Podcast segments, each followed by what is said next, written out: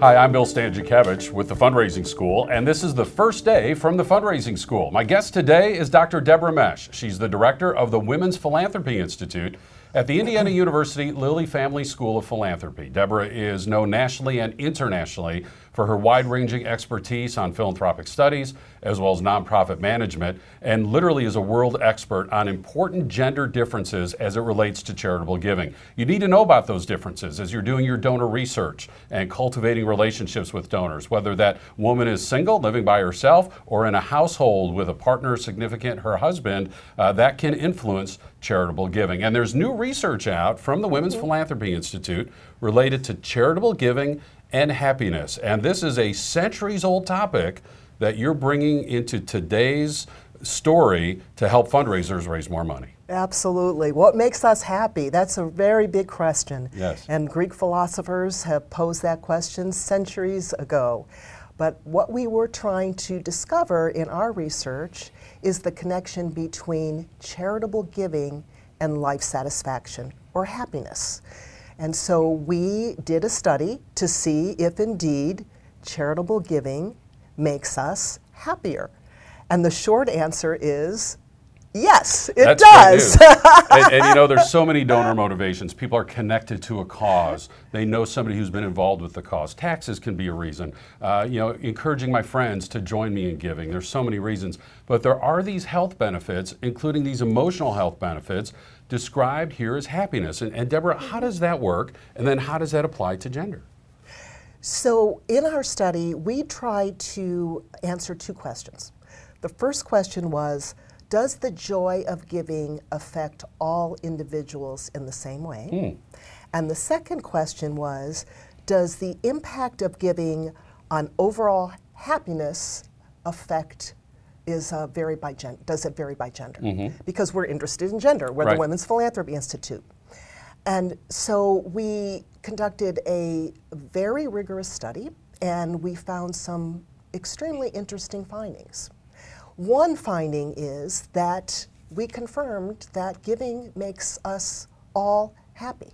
Great news. And it is great news because the more a household gives as a percentage of their income, the happier that household is. Hmm.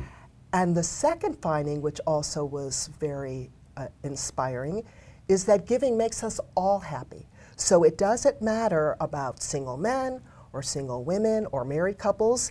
If you give as a household, you will be a happier household So- across those demographics. Our founder, Dr. Hank Rosso, talked about fundraising being the gentle art of teaching others what? The joy of giving. And so the research is clear uh, that giving does produce joy, it does produce happiness for all of us. But then, Deborah, this research goes to a new level in saying that there are gender distinctions within those households right. as we think about uh, who's making the decisions about philanthropy and how that affects household happiness. What did you find? That's right. So we found that men and women achieve happiness in a very different way.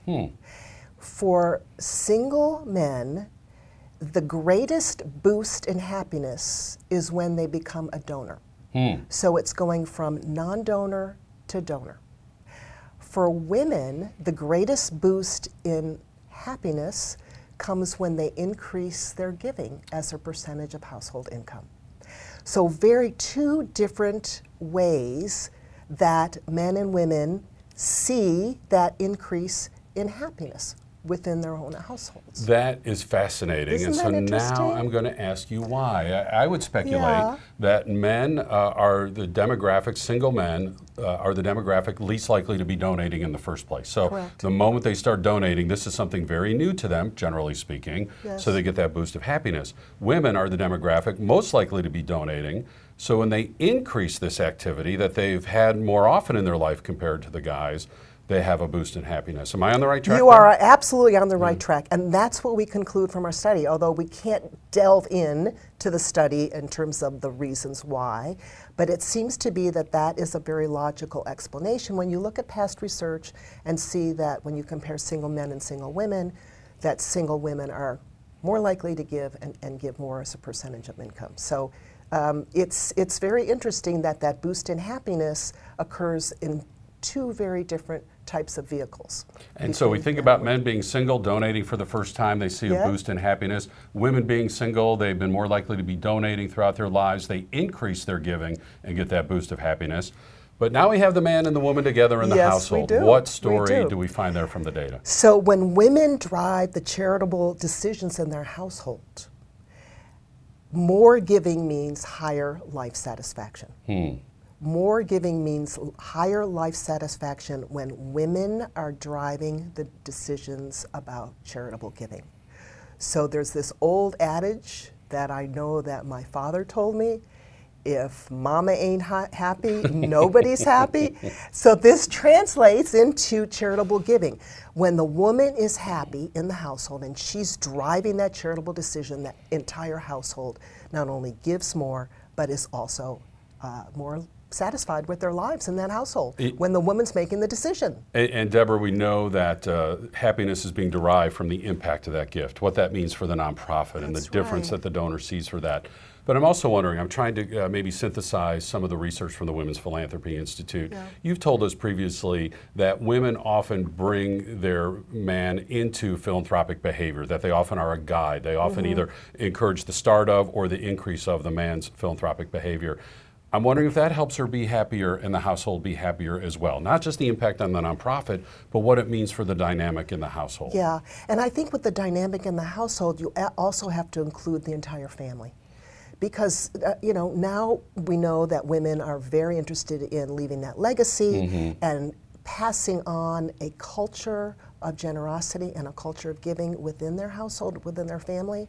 And so I think that joy of giving that you talked about, that purpose of fundraising is to engage in the joy of giving and sharing that joy of giving with their donors is that engaging the entire family can really help increase that life satisfaction for that entire family. Deborah, that is such an important point. Uh, you know, one of our founders, Robert Payton, talked about philanthropy being uh, something that is not formally and professionally taught earliest in our life. It's something that's caught as we observe others and it's modeled for us. So, again, back in this household with man and woman together, and now Mm-hmm. there are children in this household. When the woman is leading in philanthropy in those decisions uh, and playing a strong role, and there's overall happiness, what does this mean for the potential for the development of philanthropy in the lives of the children? Um, well, I think from other research, we see that generous parents, parents who give, are raising generous children. Yeah. And so the data also shows that, although that's not the, in this particular study, there are other studies that show that intergenerational transmission of generosity occurs. There's a strong correlation between parents who give, families who give, families who engage in volunteering, and how their children are going to behave when they are emancipated from their households and raise their own families.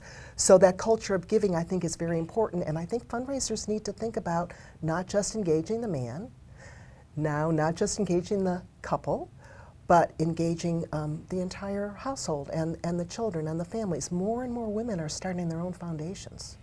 And there's a lot of family foundations and run by women. So I think the landscape is just changing so dramatically.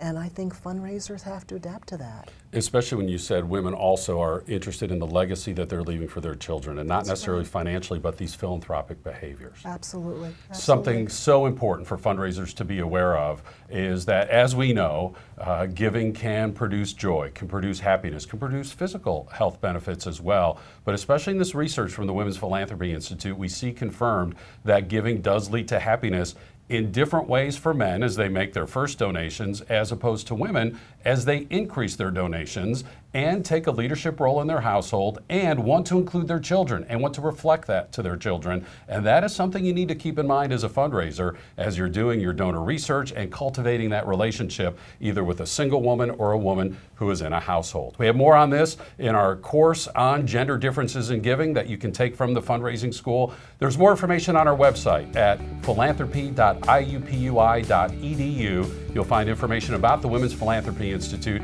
as well as the fundraising school. And of course, you can access us very easily with the fundraising school app. I'm Bill Stanczykiewicz, and you are now more informed on this first day from the fundraising school.